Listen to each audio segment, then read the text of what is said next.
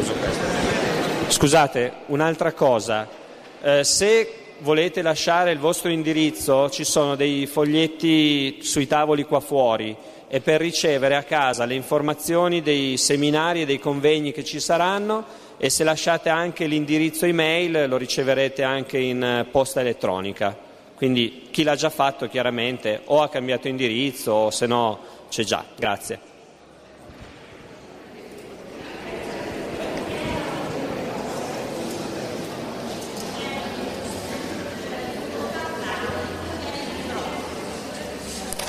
Io ti, se tu lo tieni così, noi sentiamo in fondo, se tu lo tieni così, noi non sentiamo. Devi fare un sacrificio, tenertelo così. Per favore, grazie. Allora, quando dico qualcosa di ben pensato, farò così. Quando dico baggianate, farò così.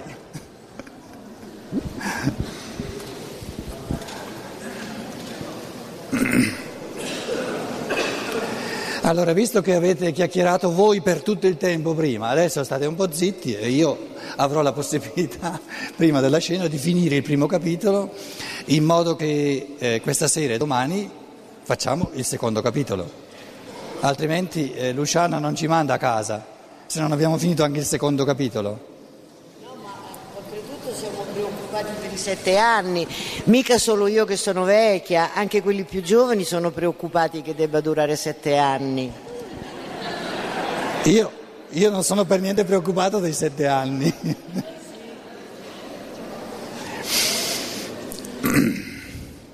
Qualcuno diceva che la, la, versione, la traduzione che leggo io è un pochino più, più scorrevole, più simpatica di quella che avete in mano voi al che leggerò forse un pochino più lentamente in modo da farvela gustare, è quella di Vigevani, esaurita da tanto tempo. Ehm.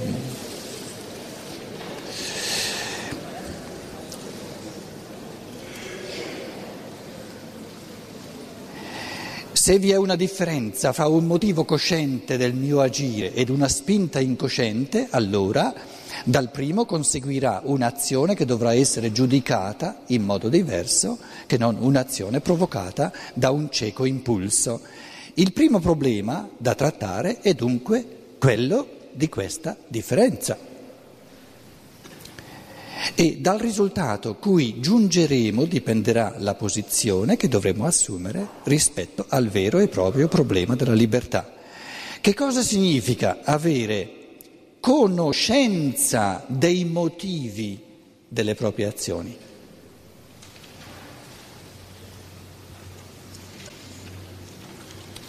Essere a coscienza dei motivi delle proprie azioni.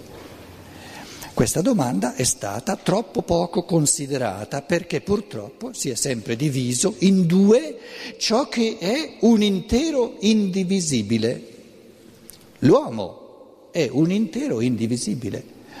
Lo si è diviso in quanto uomo pensante, senza guardare contemporaneamente a ciò che fa pensando, e poi lo si è considerato come uomo agente, attore che agisce, e allora non si considera quello che succede nella sua testa mentre agire, agisce. Invece l'uomo è indivisibile. Si è distinto l'uomo agente dall'uomo conoscente e si è trascurato quello che importa innanzitutto, e cioè l'uomo che agisce basandosi sulla conoscenza, mosso dalla conoscenza, in base alla conoscenza, accompagnando la sua azione con un processo di pensiero.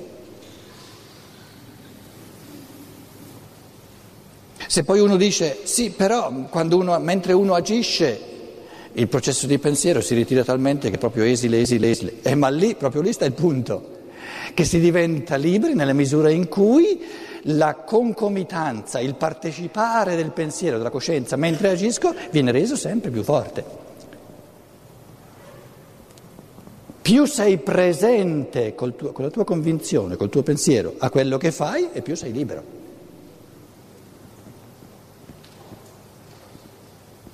E questo essere più presenti col pensiero mentre si fa qualcosa è questione di esercizio, è questione di evoluzione dello spirito umano.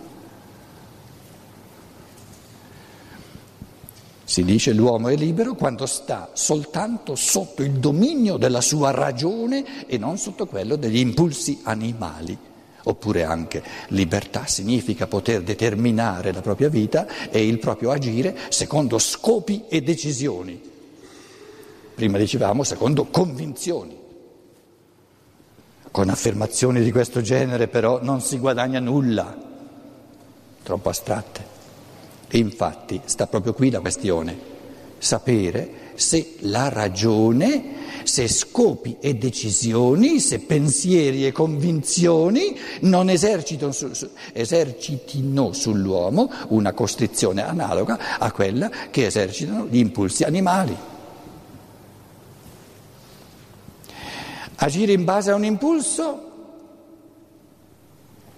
perché deve essere meno libero che agire in base a una convinzione.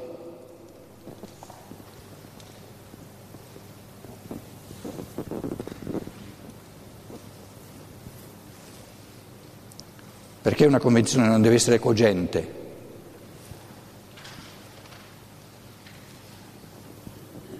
A questo punto a che serve? Un, un, ragionamento teorico serve? No, ognuno di noi deve rifarsi alla sua autoesperienza. Devo guardarmi come mi, che tipo di libertà o non libertà vivo, sento dentro di me, quando impulso, l'impulso della rabbia mi fa agire e come che tipo di esperienza faccio, come mi sento, come mi vivo, per la teoria non mi serve a nulla, quando agisco in base a una convinzione.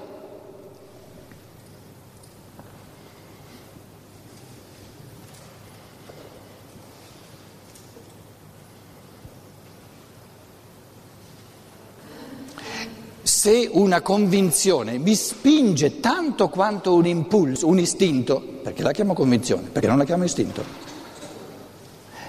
se una convinzione mi spinge tanto quanto un istinto, perché non la chiamo istinto? Com'è? Quindi il linguaggio, se il linguaggio ha creato il linguaggio cos'è? È il sedimentato dell'esperienza di un popolo. Se il linguaggio mi ha distinto, ha creato due parole diverse, vuol dire che l'es- l'esperienza interiore, l'autoesperienza è diversa. Altrimenti basterebbe la parola istinto.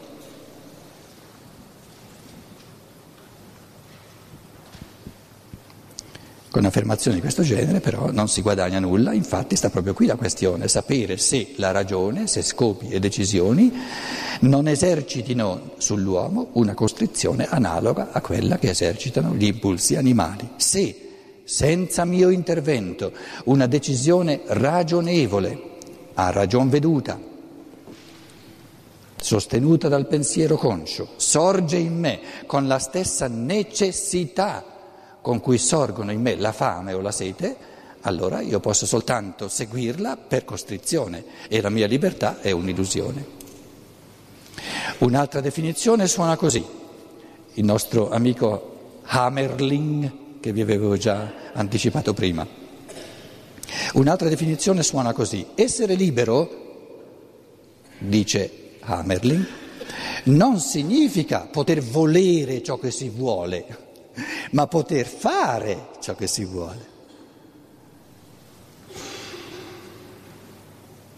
In ciò che tu vuoi sei determinato, altrimenti non vorresti, non vorresti nulla. La libertà sta nel vedere se lo puoi fare quello che vuoi. Eh, Steiner dice, se io sono costretto nel mio volere, se io sono costretto a volere una cosa, allora preferisco non poterla fare perché non la voglio, sono costretto a volerla, ma non la voglio liberamente.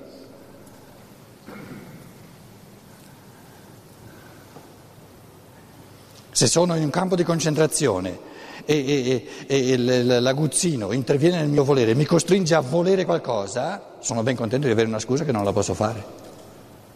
E mi sento più libero se non la posso fare. Perché mi ha costretto a volerla.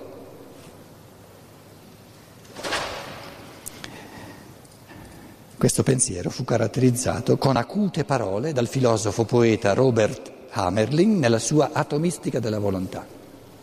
Atomistic des Willens. L'uomo può senz'altro fare ciò che vuole, ma non può volere quello che vuole.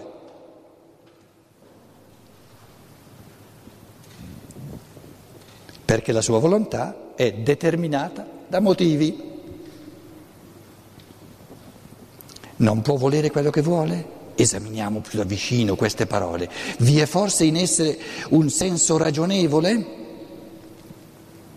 La libertà del volere dovrebbe consistere nel poter volere qualcosa senza ragione, senza motivo.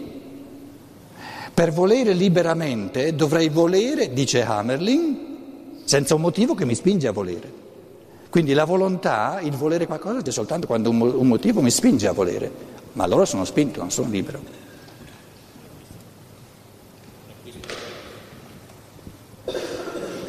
Sì, però confutare Hammerling non è una cosa soltanto... Eh, il, il, il, come dire, ehm, l'esercizio va rifatto ogni volta.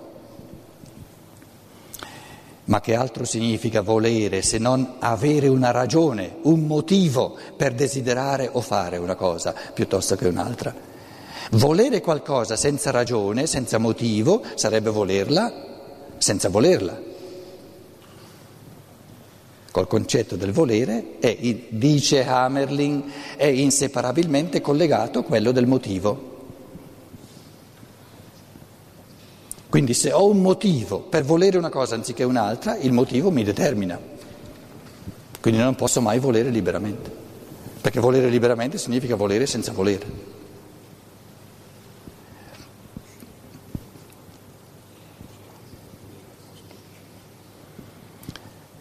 Quindi Hammerling parte dal presupposto, senza neanche entrare nel merito dell'autoesperienza, che un istinto mi, costri- mi determina tanto quanto un motivo. Che non è vero, se, se avesse esaminato un pochino più da vicino, l- introspettivamente, l'autoesperienza dell'uomo, vedrebbe, avrebbe visto enormi eh, differenze di grado nella nella, nell'esperienza di essere liberi a seconda se è un puro istinto, se è una brama, se è un desiderio o se è un, uh, un motivo di fare qualcosa.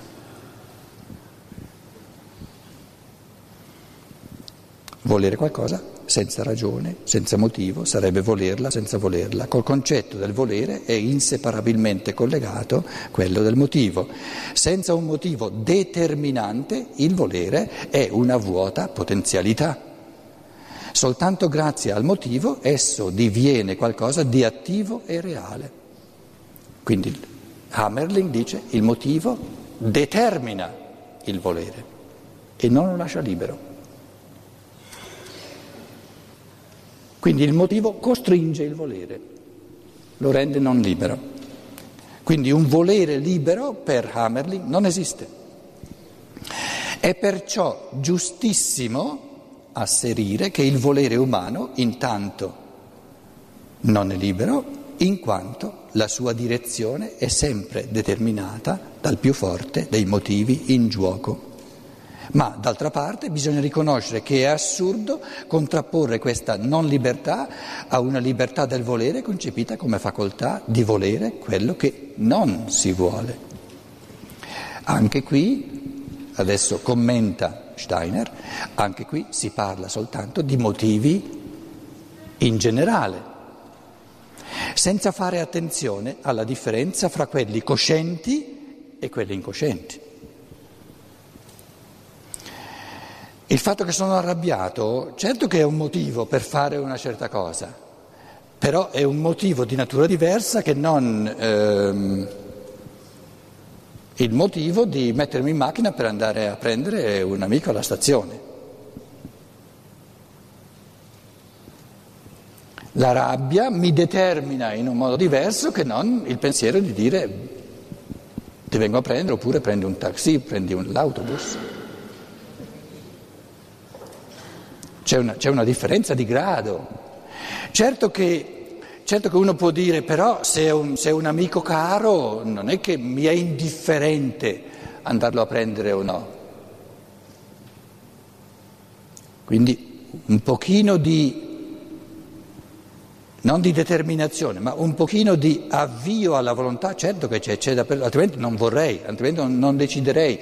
Per decidere di fare qualcosa ci vuole un minimo di inclinazione a farlo, altrimenti non deciderei di farlo.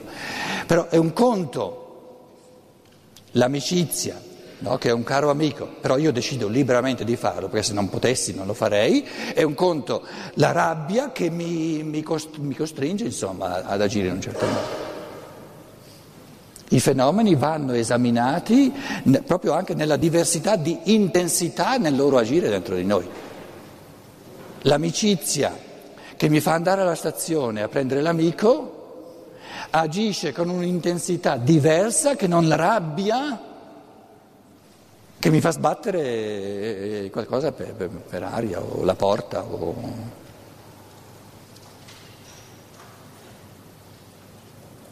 Quando uno è proprio pieno di rabbia, adesso esce, la sbatto o non la sbatto la porta? E allora non è arrabbiato, fa finta. Anche qui si parla soltanto di motivi in generale senza fare attenzione alla differenza fra quelli coscienti e quelli incoscienti. Se un motivo agisce su di me ed io sono costretto a seguirlo perché esso si dimostra il più forte fra tutti, allora certo l'idea della libertà perde ogni senso. Che significato può avere per me il potere o non poter fare una cosa quando dal motivo io fossi obbligato a farla? Ciò che importa anzitutto non è se io possa o no fare una cosa quando il motivo ha agito su di me, ma se esistano motivi tali da agire su di me con necessità costringente. Se io debbo volere una cosa, mi è in certi casi del tutto indifferente che io possa far, poi farla o no. Quando a causa del mio carattere e di circostanze esterne mi venisse imposto un motivo che il mio pensiero riconoscesse come irragionevole, dovrei anzi essere contento di non poter fare quello che sono costretto a volere, aggiungo io, quello, quello che voglio, quello che voglio in fondo senza volere, perché sono costretto a volere, quello che voglio non liberamente. Quello che importa non è se io possa portare ad effetto una decisione presa, ma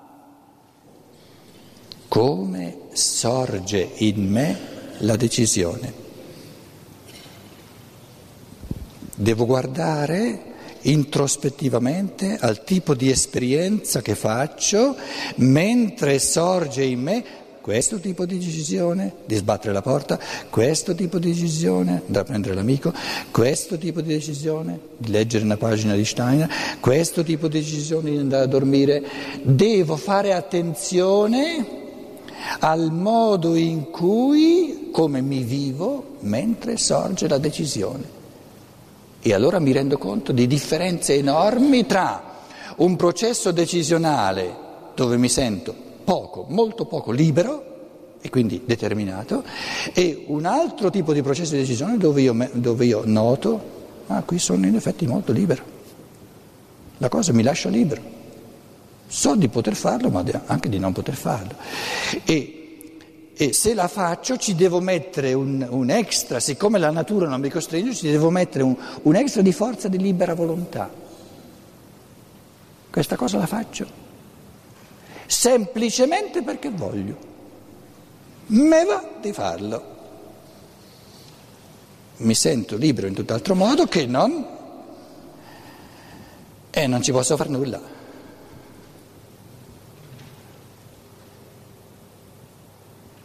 Quando uno dice non ci posso fare nulla, dicendo questo dice eh, sono libero a livelli minimi. Del tutto, del tutto, del tutto non libero l'uomo non è mai. Esulerebbe, eh, eh, uscirebbe dall'umano. Quindi fuori dall'umano c'è l'assenza di libertà. L'animale è nulla di libertà. Nell'umano c'è sempre almeno un minimo di libertà. Per il fatto che c'è la coscienza. perché la coscienza ha possibilità di prendere posizione per lo stesso fatto che io noto di essere arrabbiato, so di essere arrabbiato, sono, sono sveglio nell'essere arrabbiato, non è forza di natura del tutto cieca. Tanto è vero che l'altro ha il diritto di rendermi minimamente responsabile. E eh, ma dai, ma insomma, bisogna proprio essere così arrabbiati. Presuppone che un minimo di possibilità di prendere posizione nei confronti della mia rabbia ce l'ho. E quindi la libertà va afferrata lì dove, dove, dove è incipiente, quindi diciamo, eh, eh, rinca, rincarando la dose si, si aumentano le situazioni in cui mi rendo conto di essere sempre più libero.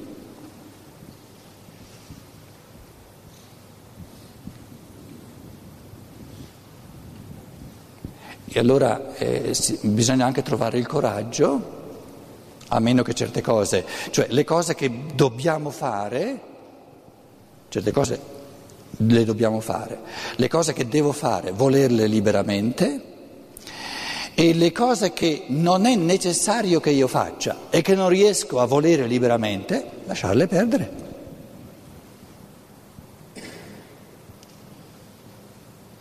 È masochismo fare una cosa che uno non deve fare e che non riesce a fare liberamente.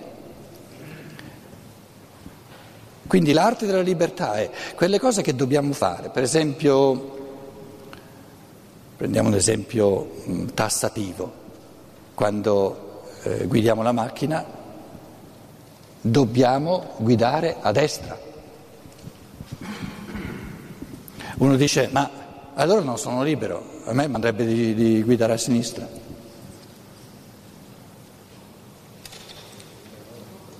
Com'è?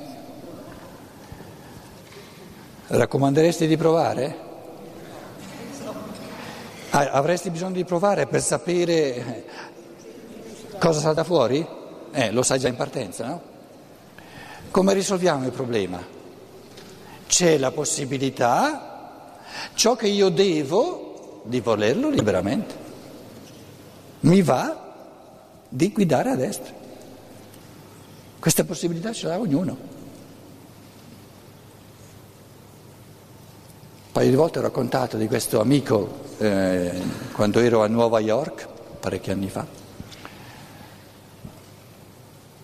Questione di libertà, eh? è venuto da me e diceva io mi sento costretto, mi sento non libero perché non sono libero di respirare o non respirare, sono costretto a respirare.